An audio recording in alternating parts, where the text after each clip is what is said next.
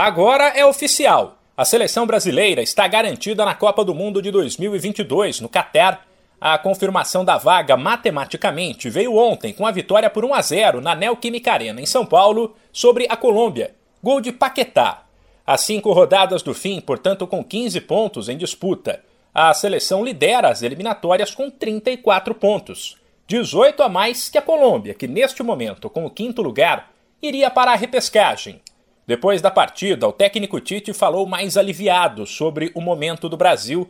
Ele se mostrou bastante satisfeito com a possibilidade de comandar um ciclo inteiro, ou seja, toda a preparação entre uma Copa e outra, algo que não aconteceu em 2018, já que ele assumiu o cargo em 2016.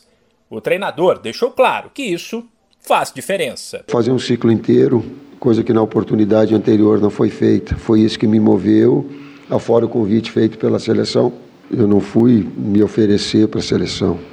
Eu trabalhei para chegar. Peguei na metade do, de um processo, fomos até o final, e vocês sabem toda a história. Fui convidado depois de novo para fazer um processo inteiro, tal qual eu fiz no Inter, no Caxias, no Veranópolis, no Grêmio, no Corinthians. Tá? E aí eu pensei, pensei, pensei, digo, poxa, talvez essa minha trajetória profissional ela me permita fazer um, um período inteiro. É isso que é isso que me move. Sob o comando de Tite, o Brasil tem 50 vitórias, 12 empates e somente 5 derrotas.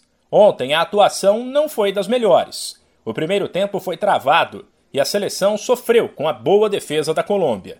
No segundo, quando saiu o gol, Tite abriu mais a equipe e a entrada dos garotos Matheus Cunha, Anthony e Vini Júnior deu mais fôlego ao time.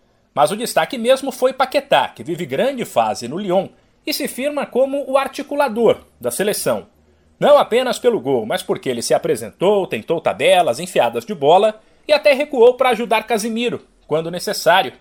Tite também falou sobre Paquetá. E o abraço que eu dei nele ali foi o que eu digo, Paquetá, tu é um articulador esquerdo, tu é um meio-campista, é, e aí eu brinquei assim, porque às vezes ele joga de nove na equipe dele, certo? Eu disse, o que tu é? Ele disse assim, ele disse, onde tu precisar, eu, eu tô, não é bem assim, eu sei, mas a gente pode, em cima das, das necessidades da equipe, nós estávamos com uma liberdade maior nessa chegada de um homem central. Aí tu pode utilizar o jogador que ele é, versátil sim, produzindo bem sim. O próximo compromisso do Brasil será na terça-feira, fora de casa, contra ninguém menos que a Argentina. De São Paulo, Humberto Ferretti.